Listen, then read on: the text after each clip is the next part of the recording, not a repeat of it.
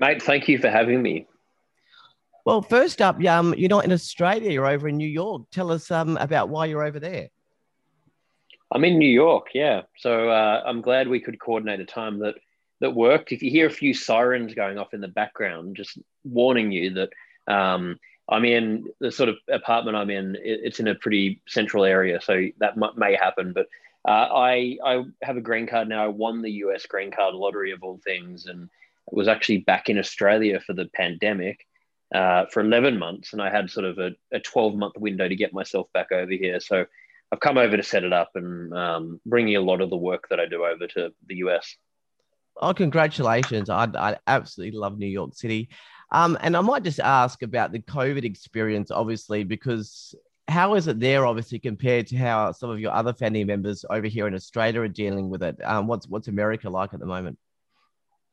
Yeah, it's been interesting. So I I got here at the end of February, and I was like really scared actually coming over, seeing that I'd been in Australia where it's so well contained, and you know probably, well, I, I guess realistically the best place on the planet to be. Um, so I came over here, and it was sort of gradually opening up at the, that time. Obviously, COVID is everywhere, uh, so I've been really careful when I came.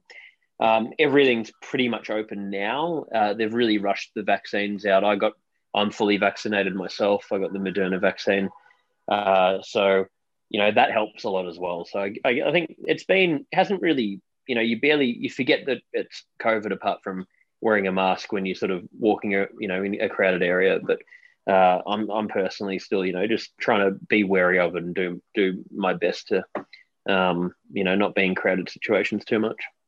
Yeah.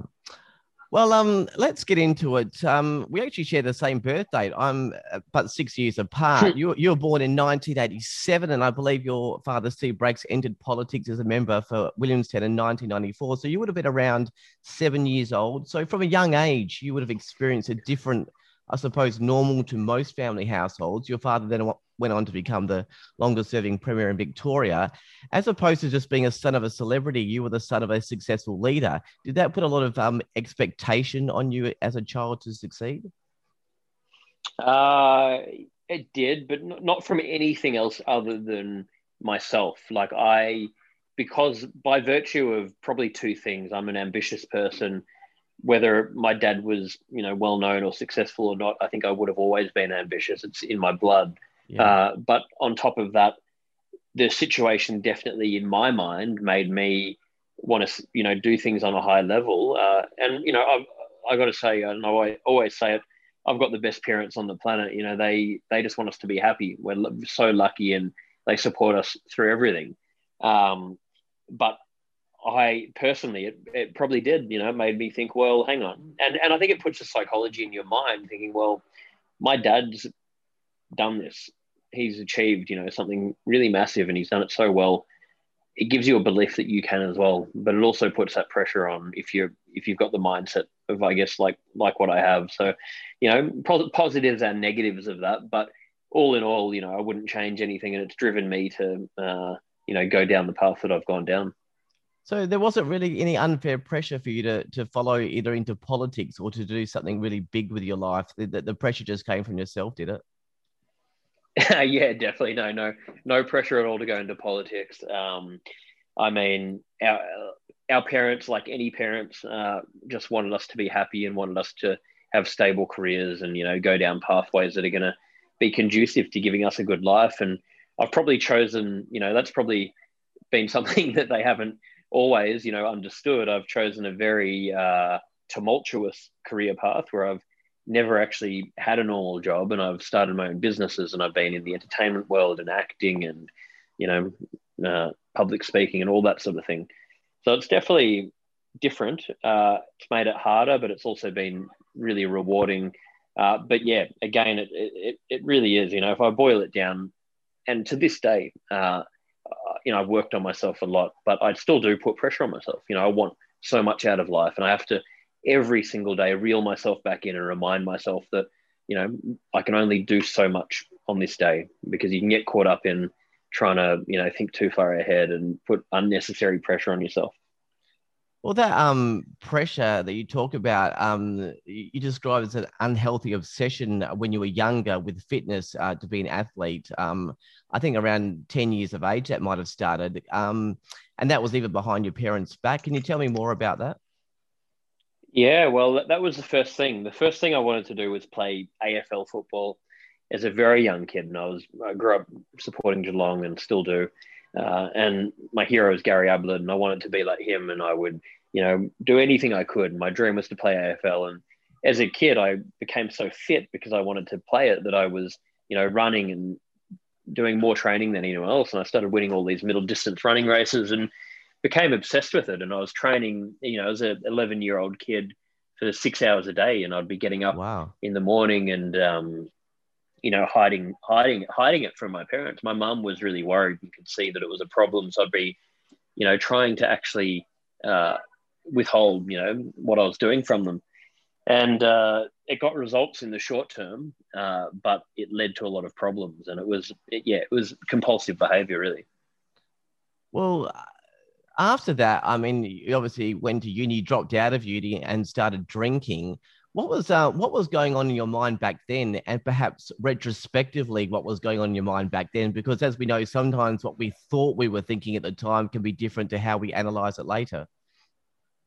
Yeah, definitely. I mean, at that time, uh, I was completely lost. I didn't know who I was. I had built my entire psychology, everything that I, my whole self worth on uh, this need and want to be a professional athlete, and that's I'd work towards, and I'd put copious amounts of effort and work into doing this thing, and that you know I got so badly injured that I had to stop, and I didn't want anything else, and uh, I was lost, and you know I'd, I also hadn't developed social skills. I I'd isolated myself, and there's a whole sort of backstory to that, but. Um, because of the excessive training and you know everything else and being very shy and vulnerable at the time um, not uh, not having a lot of self confidence or self worth, uh, I struggled and I struggled after school and dropped out of this course and fell into a spiral and discovered alcohol and it, you know, went down this really negative path.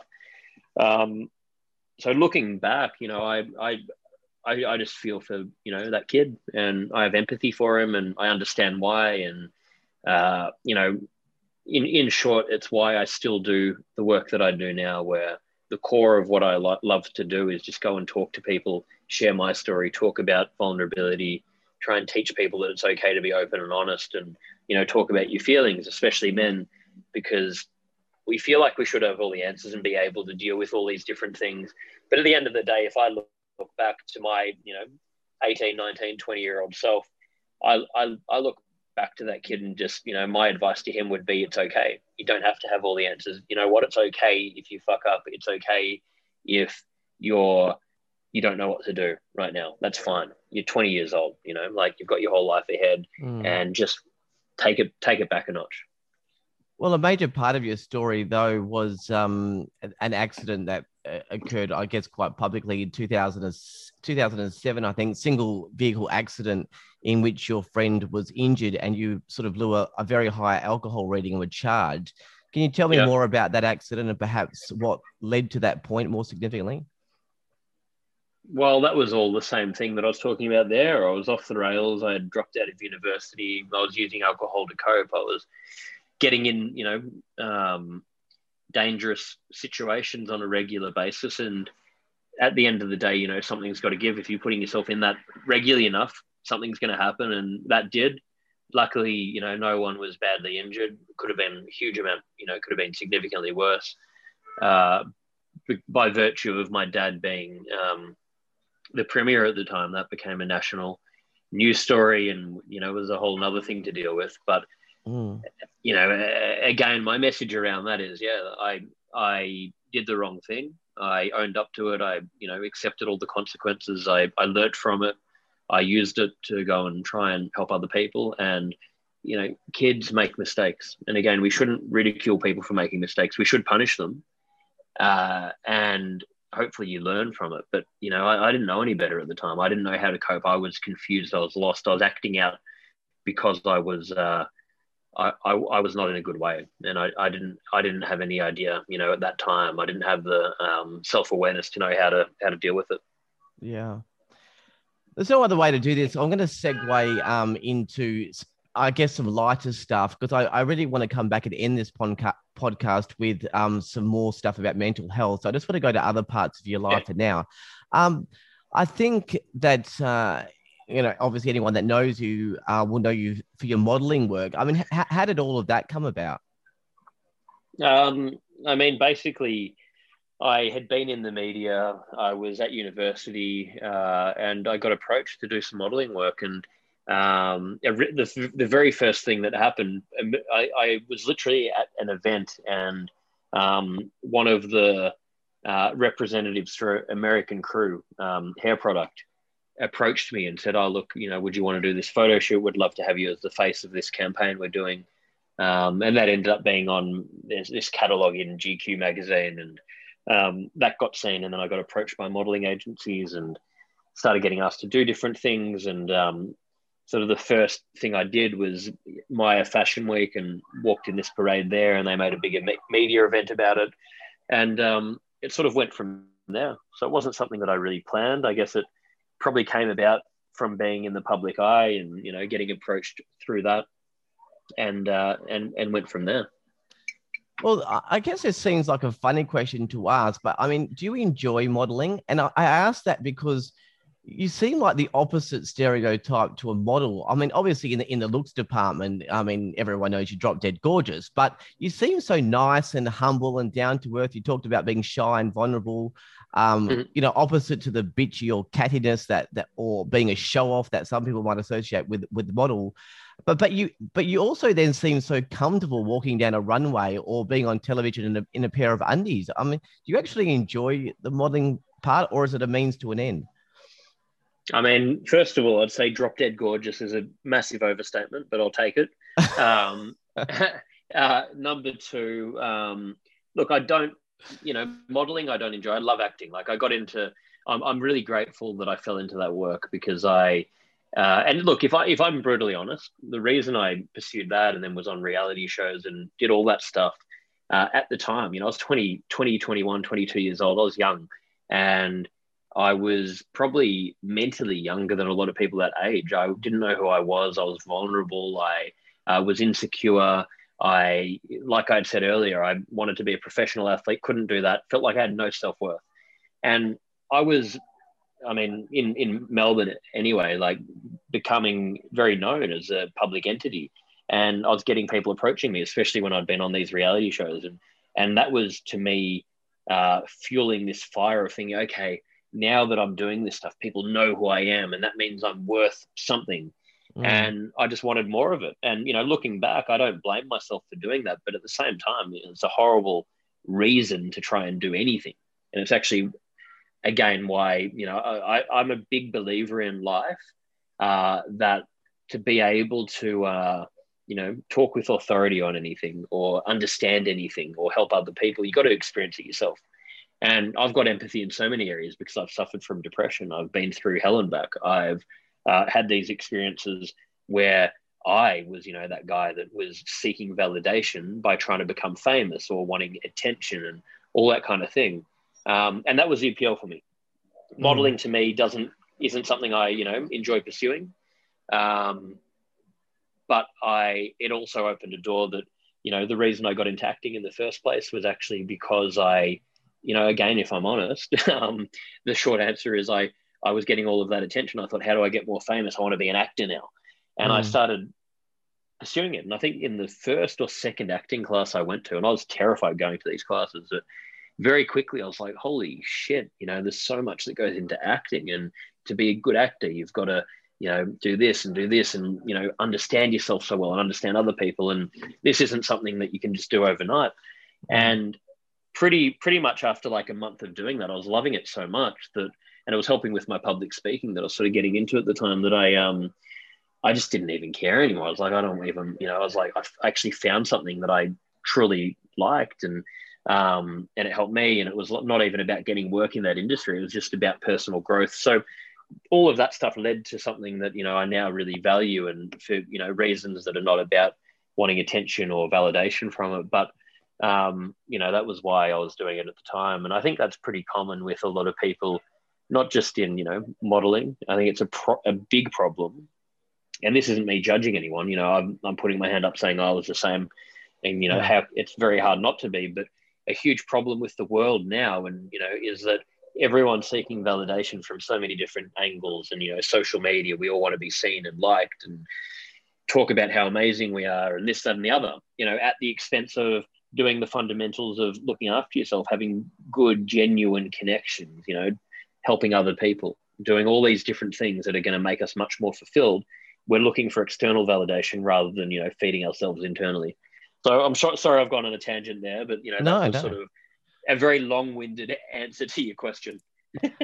Well, the other sort of uh, loyal following, I mean, you've got a, a, a loyal gay following and have appeared in DNA. Um, to me that this seems to never have fazed you. You embrace people from all walks of life. Has that been your experience in childhood, or has just the various opportunities and you know an experience led you to, to that point? I think again a combination. My parents have. I've got a younger brother and sister who are both amazing people, and um, my parents have raised us very well and taught us good values, and you know to respect other people and and taught us that everyone's equal. And you know it's just it's not something that I even think about. I find it, you know, offensive to even not, uh, yeah, I guess even offensive to label people or talk about it. Like it shouldn't, like, I'm, I'm so glad with how far all of this has come because it shouldn't be something people even flinch at. But so it's how we've been raised. And then I think it's how I naturally am as well, where, you know, like, like the work I do now, where it's all about empathy and vulnerability and, um, understanding people. My, my probably number one thing is I'm fascinated by people and I want to understand why this person in front of me, I want to know what they've been through. I want to know how they, you know, what experiences have they had? How have they come to, you know, this position in life? And it really upsets me when people judge anyone because none of us know what that person's been through. So uh, that was when when that sort of happened. I completely embraced it, and I thought, well, that's fantastic, you know. Like, and some of my best friends are, are, are gay, um, and uh, I it, it just wasn't, you know, even a question for me about is this a good or a bad thing. It was like great, you know, thank you. I was like so grateful that I had this following and these people supporting me, and I wanted to give back to that community as well. Well, you had another following uh, when you were a finalist in uh, Cleo Bachelor of the Year. Is is being in something involved in that like genuinely, I don't know, gratifying, or is it kind of em- embarrassing as well? Or well, look, all of that stuff was you know around that same time period of when I was modeling and on reality shows and you know soul searching myself and like I was saying before, you know, looking for validation in the wrong areas. So. Um, to answer your question, is it validating? Absolutely not. I mean, it's laughable that mm. you're having a competition where you're trying to decide. I mean, how, how the hell do you decide who the Bachelor of the Year is? Or, you know, the show The Bachelor? How do you decide who, like, you know, these are ideas plucked out of thin air. It's all marketing campaigns. You can make anything sound like anything. Mm. Um, it's ri- ridiculous. It was fun, but, um, but you know, again, if I if I'm honest, at that point in time, with where I was at emotionally, with where I was at with my own insecurities and needing external validation, I thought it was um, the most exciting thing in the world, and you know I wanted to win it. And um, so it's all perspective, and you know we all we're all on a different path, and you know I think a lot of things in the world, uh, you know, don't have a huge amount of meaning behind them. But you know what, we can't judge things as well. I think is what I've learned to because you know everyone's on a different path. And I think that's, you know, a big part of the sort of conversation around anything when it comes to mental health. Yeah. With, with the, um, I guess Bachelor of the Year sort of stuff. I mean, I could be, yeah. I could be wrong, but I don't remember um, many articles with you being linked to anyone in terms of relationships and stuff. If you Google Nick Bracks, you get a whole heap heap of stuff, but never so much about dating or you know paparazzi with with dating. Not much. It hasn't been that. I mean, you've been dating over the years, or you've been mostly single, or just that you keep your private life private. Um, a bit of both. Been single, been dating. Um, mainly though, uh, keep it private. You know, it's not thing that I feel like needs to be talked about, should be talked about.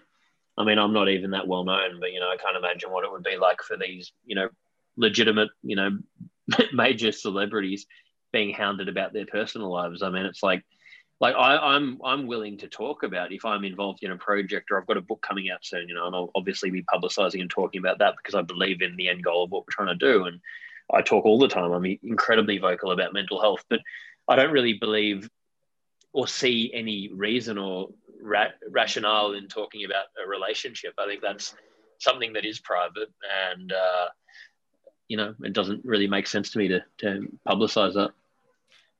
All right. Well, I want to talk about um, Dancing with the Stars. I'm only going to ask you two questions about that. Um, obviously, you were on Dancing with the Stars. I just wanted you to tell me a bit about that experience because I understand you almost pulled out at the last minute.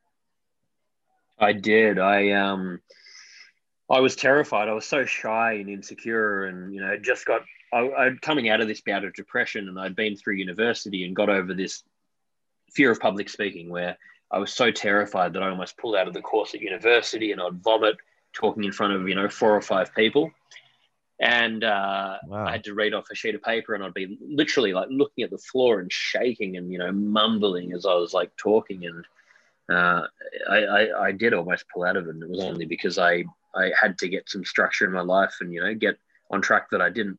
Uh, so I'd come out of that, and then I got asked to go on this show, and I was like, you know, how the hell am I going to go and dance on live TV with you know this live audience? Uh, I think they were averaging around two million viewers an episode, and you know, I wouldn't even dance if I'm out with my friends, and I'd got over mm-hmm. this fear of speaking. So I was, I was on the phone to the producer about to pull out, and the only reason I didn't was because I I thought to myself, well, number one, you know, I was working with Beyond Blue at the time, and you get to work with a charity, and I wanted to, even at that point, I was like, I want to help in mental health, and this is a chance to do it. And I thought, well, even though I'm terrified, this is a chance to really break me open and get over a lot of my, you know, fears and insecurities and shyness. And I stuck to it for that reason. And um, probably one of the worst dances in the history of that bloody show, but I stayed in there for like seven out of the 10 weeks somehow. A lot of people must have voted for me. And, um, and it became, you know, a really important experience for me. Well, I want to come back to this idea about how you feel about modeling because with Dancing with the Stars, I was watching again your dances um, on the show, and and I'm sure you'll remember the rumba you did with Jess with the Robbie Williams song, and the shirt came off, and so on. Um, there was all this screaming, and much of the judges' talk was actually about your body as opposed to your dance. You made one mm-hmm. throwaway comment um, that taking your shirt off was awkward you must be you must have been at the time i can imagine so focused on the dance moves and putting on this big performance but then the reaction and talk is about your body. Um, you seem to want to refocus on the dance. Is it's being you know inverted commas hot for a better term a double-edged sword?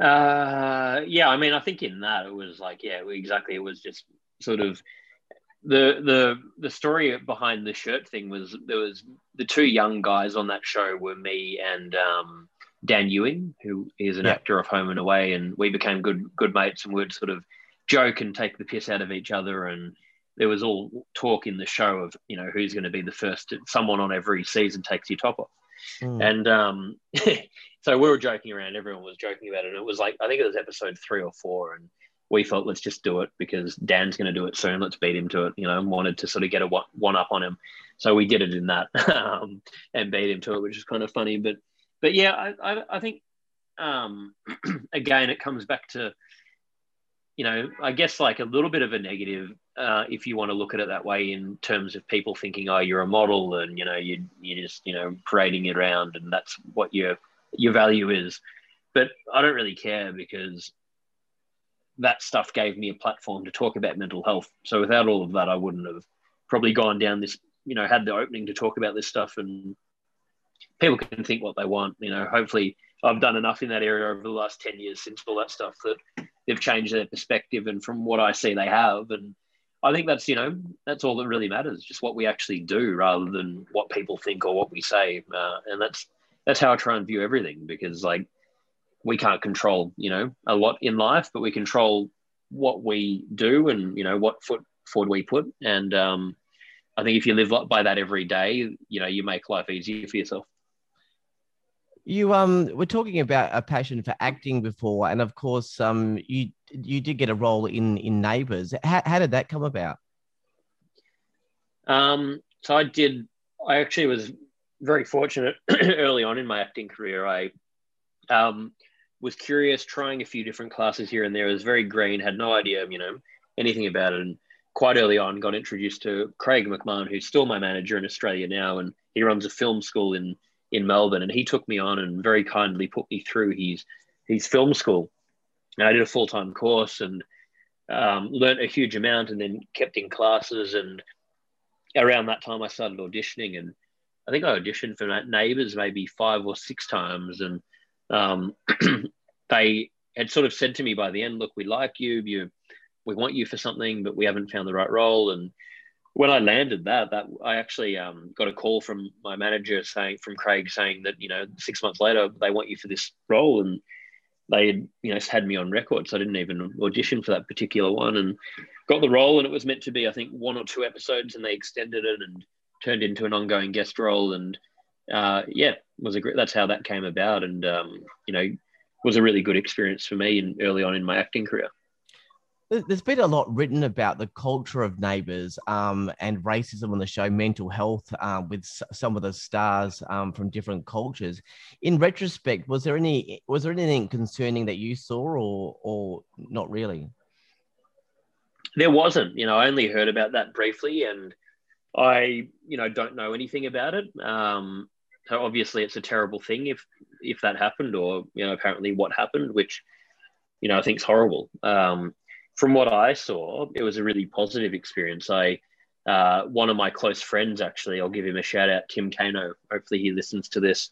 Um, you know, where he's one of my best friends now, and you know, I met him on it, and we really bonded, and you know, that, that's probably one of the, the great things I take out of it, a friendship that I made, and the cast were really accommodating, all the crew were really great, made me feel comfortable. Um, I was nervous probably on the first drive in there, and by that afternoon, I was completely comfortable, and the rest was, you know, all smooth sailing. So it, it felt to me like a really tight knit group. But again, you know, like anything, anything to do with racism or anything like that in any workplace is a shocking thing, and uh, definitely that if that happens, it needs to be dealt with. Yeah. Well, let's get into, I suppose, uh, you know, it's considered the more he- heavy stuff. In, in one of your videos, you talk about someone in Australia committing suicide every 40 seconds. I mean, that's extraordinary. Um, obviously, that mm. would, would not include, you know, attempted suicides. You mm. know, I mean, I fall into that category, an attempted suicide after the death of my sister. Um, you dealt with all sorts of issues growing up, compulsive OCD type issues, pressure. What would you say to someone that says to you, what are you on about, Nick? You've got loving, supporting parents. You're drop dead gorgeous. You have opportunities thrown at you. Why would you? Why would you feel like that? Or why would you feel all of this pressure when you've got everything going for you? Yeah, um, and yeah, it's, yeah, exactly. It's a shocking statistic. One person around the world every forty seconds commits suicide. But you know, the the point, and this has come up in a lot of the talks I've done, where I've been in a factory, and you know, people were laughing at me at the beginning because these guys have dealt with some really heavy things, and I emphasize, emphasize with them about it. And um, and they're like, you know, this young guy, and they've got a perception of me. Why, you know, who the hell's this young guy to come and tell us who have been through all these horrific things about mental health? And I get it, but at the same time, my answer to that is, well, I'm trying to show an example. I'm not unique. My story is not unique. I'm just one person out of millions of people that have had mental health issues, and I'm trying to use that story and the resources I have behind me in this organization, the Move Your Mind, you know, programs that we run to educate people. And this doesn't discriminate. It's not about anything external. I mean, it can be brought on by that, of course, but there's so many elements and it's so complicated. And it's something that can affect anyone.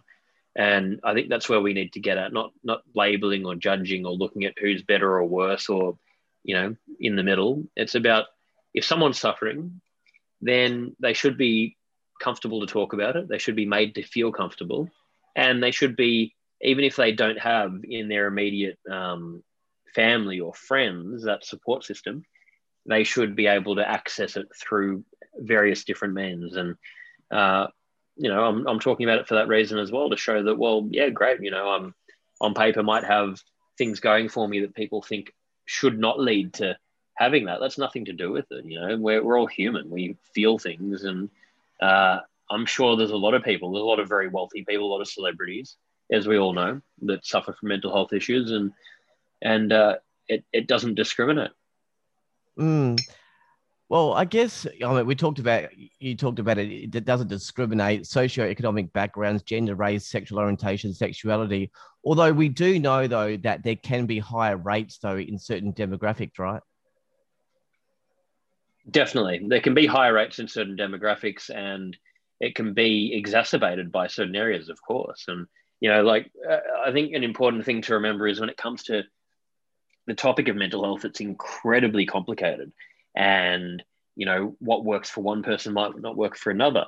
And we need to again you know the big thing i talk about is we need to talk about this and mm. we need to be educated about it because we just need to understand what's out there and what's available to us. You know for one person it might be that a psychologist is going to be you know doing regular work with a psychologist is going to be the resource that they need. For someone else it might not work. They might need help from a friend to just talk to or vent to. They might need um, a combination of a lot of things, you know, an exercise program, meditation, seeing a psychologist every two weeks, uh, being on antidepressants, you know, can help a lot of people. So the landscape for, you know, how to explore this is really vast and there's so many different things to delve into. So my, my big thing on that is um, we just need to be educated so we can actually understand on a societal level uh, some of the, some of the points you're bringing up.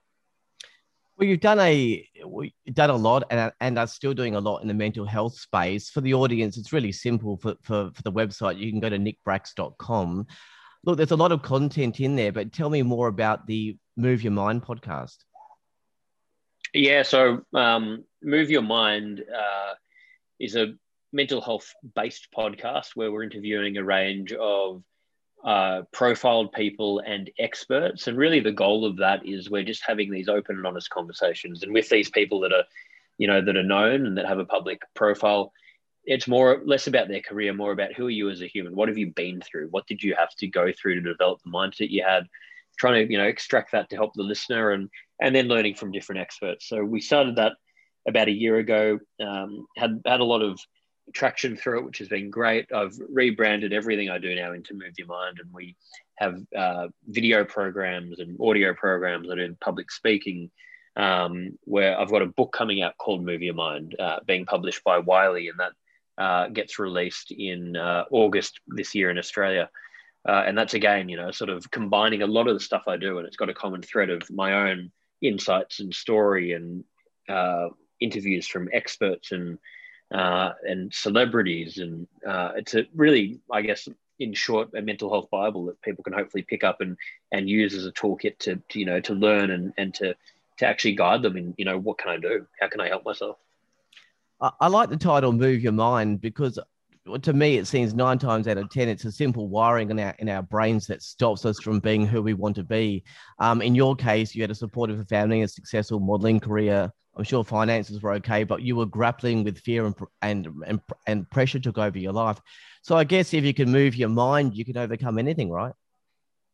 Yeah, exactly. If you can move your mind, change your perception, um, even on a simple term like a movement, actual physical movement helps so much with our mindset. So I think there's a lot of, you know, um, things to be taken out of the name "Move Your Mind," and you know that's why we we came up with it in the in in the beginning. Um, and I, I think that's what, you know, hopefully we're educating people about, you know, just move your mind, change that perception, even if it's changing it by, you know, 5%, just try and see things from a different perspective and open yourself up to other, other ways of looking at things.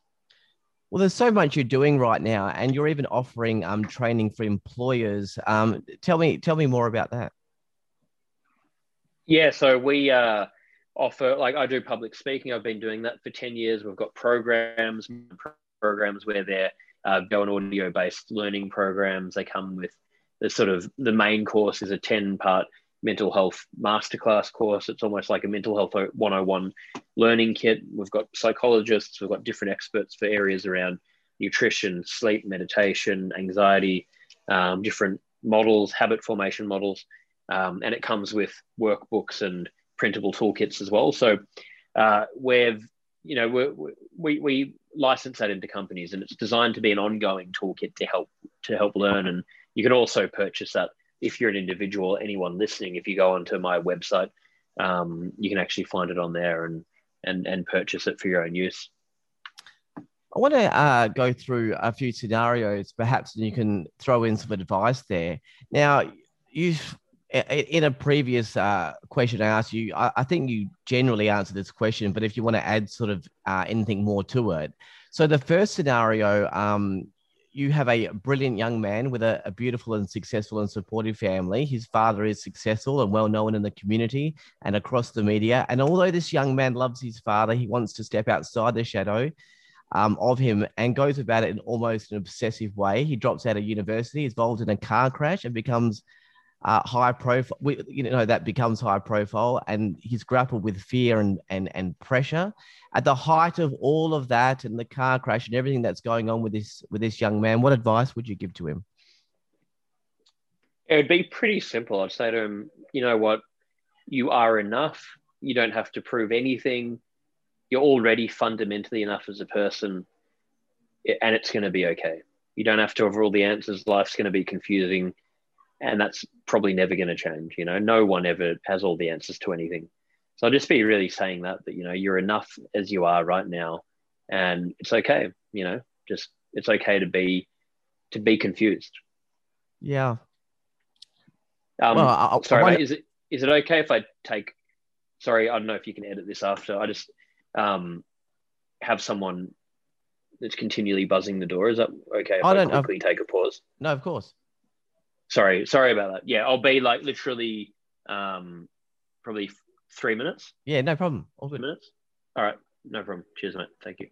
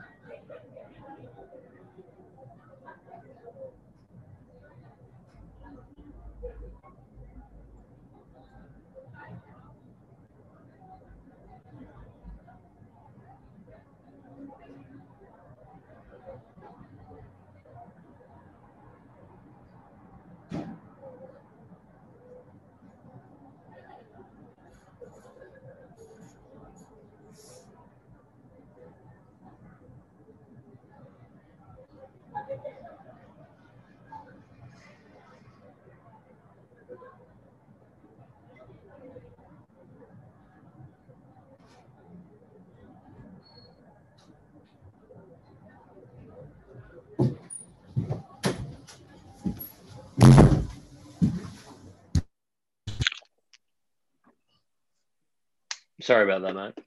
That's okay. Oh, good. These things happen. All right, I'll just pick up with, pick up where. Uh, okay.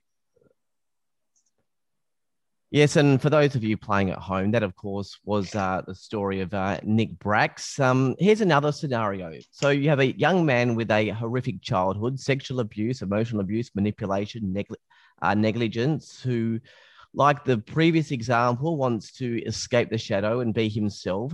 His support um, and only real support is his sister, who who he cherishes, but ultimately dies when she's 15. The young man attempts suicide, gets through that, but lives in fear of trust um, to the point where he's not been in a relationship for 20 years. He spends most of his life in an advocating role and community service role. He also works in sections of the media and ends up interviewing a guy called Nick Bracks about mental health after. Um, and and after the death of his sister and and and haunted by trust issues and he's you know with all his past he obviously wants to move, move forward um, how how can he successfully move forward?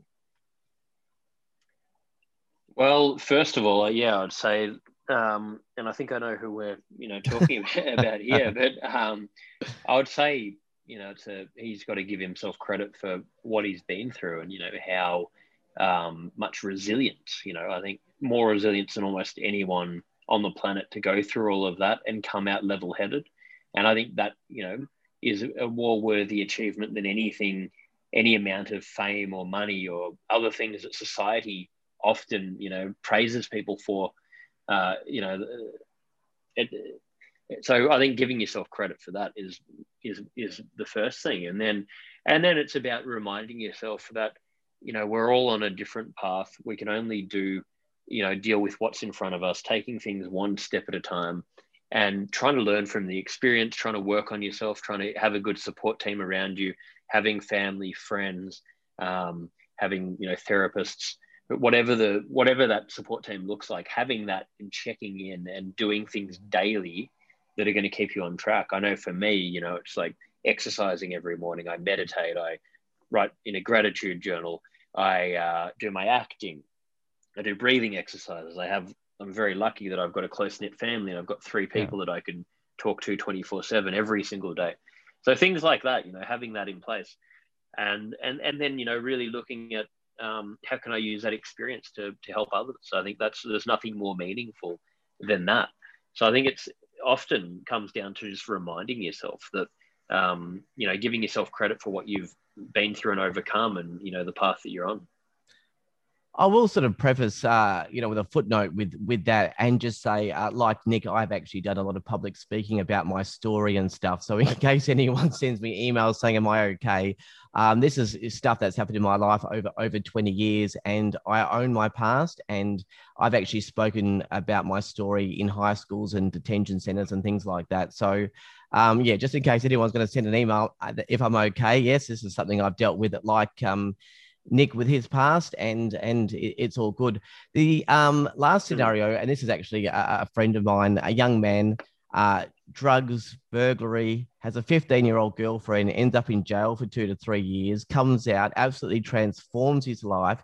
Uh, gorgeous person on the inside and out, successful in the areas of, of fitness um, and within his profession, um, has the potential absolutely to make it big, but is held back because when people find out about his criminal history involving a 15 year old, because ultimately that's still an underage offense, even though it was, you know, they were very close in age and, and it was 15.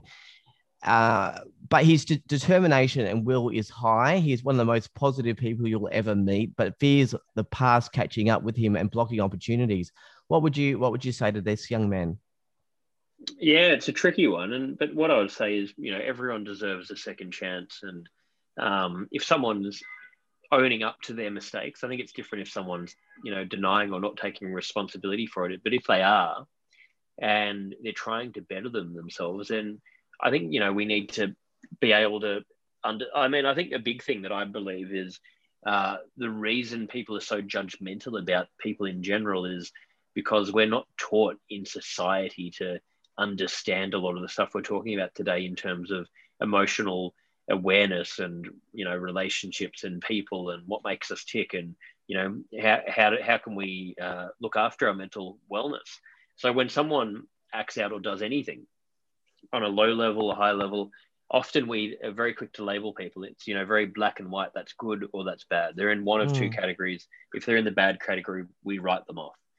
And you know i think it's much more complicated. It's the gray areas of hang on, you know, what's driven someone to behave like that? Maybe they had a traumatic experience, or maybe this happened. It doesn't excuse any behavior. You know, people should be punished if they break the law or do something that is wrong. But I think we need to have empathy and try and understand why did people behave that way. And I think that's a real problem that um, in society we more so just like to judge people than try and explore that side of it. Yeah, thank you for going through those few scenarios. That's awesome. Um, there have been more and more claims about poor mental health from reality show contestants. Um, you know, especially in the news lately, they sign up to these shows with no real training or mental health advice on the effects of, I guess, instant fame can have. They might get the villain edit on the show and are subject to online trolling, death threats, bad press coverage. Is there any advice that you can give to these sort of wannabe reality contestants? Yeah, I mean, I'd say definitely they should be going in with their eyes open. They should be. My advice would be that you know if you're doing it because, which you know, sadly, I think the reason that most people do it, I, I could be wrong. You know, I don't, I can't talk for everyone, but I think, and having been on them myself, I think people do it because they're seeking validation. They want to be famous. They think it's going to give them a career or, you know, a TV career or whatever it is. And the reality is, you know, maybe there are um, you know, I've been on Neighbours, and there's a few actors like Margot Robbie that have become movie stars after being on Neighbours, but they're not a movie star because they were on Neighbours. You know, it doesn't mean I'm going to become a movie star. And the same as being on a reality show, because you're mm. on a reality show doesn't mean you're going to become this big star. So go and realize what you're signing up for. That it's fleeting. It's a bit of fun. It's you're probably going to be uh, have people, um, you know, taking the piss out of you and using you uh, to you know get a reaction because that's the whole point of a reality show. It's about trying to uh, you know prey on people and create drama. So i think if people can acknowledge that and understand what it is then you know they're probably not going to be as affected. I think the problem is most people just are desperate to be famous and go and do it. And after the matter they realize that oh god you know i didn't i didn't know it would be this hard or i didn't know you know this is how they're created or it's this fake or this or that or the other and then they you know get affected by it. So i think people you know it's it's probably more from the production side who are to blame because you know at the end of the day it's preying on vulnerable people. Mm.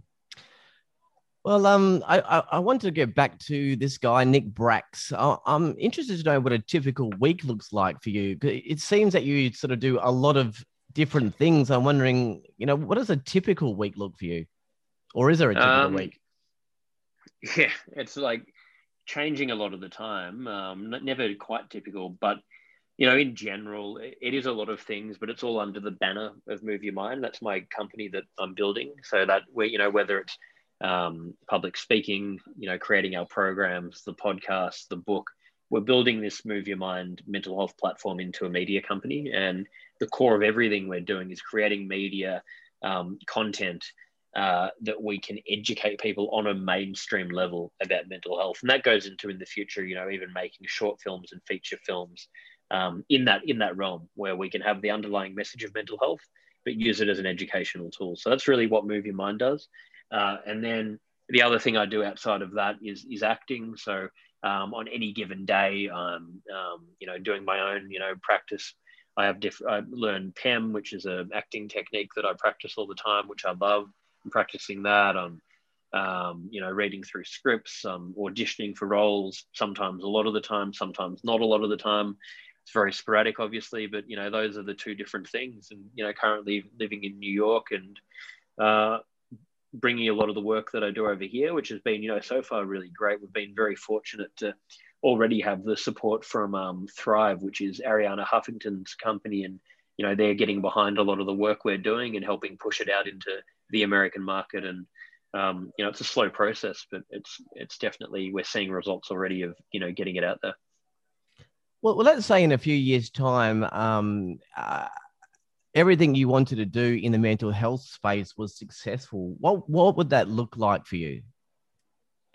What I would love would be to you know build this into a mainstream platform, and you know at the core, what we want to do is make you know, our whole mission statement is we want to entertain the masses about mental health. So what we mean by that is getting, you know, well-known figures, turning this podcast into a big mental health-based talk show, getting them on there, interviewing them and having real conversations, using that content to get people from all over the world listening to it and then having them delve into the other resources and learnings that we provide and, and understanding and educating them about everything else that is out there and what they can do. So really building it into, you know, a mainstream uh, media platform embedded in mental health.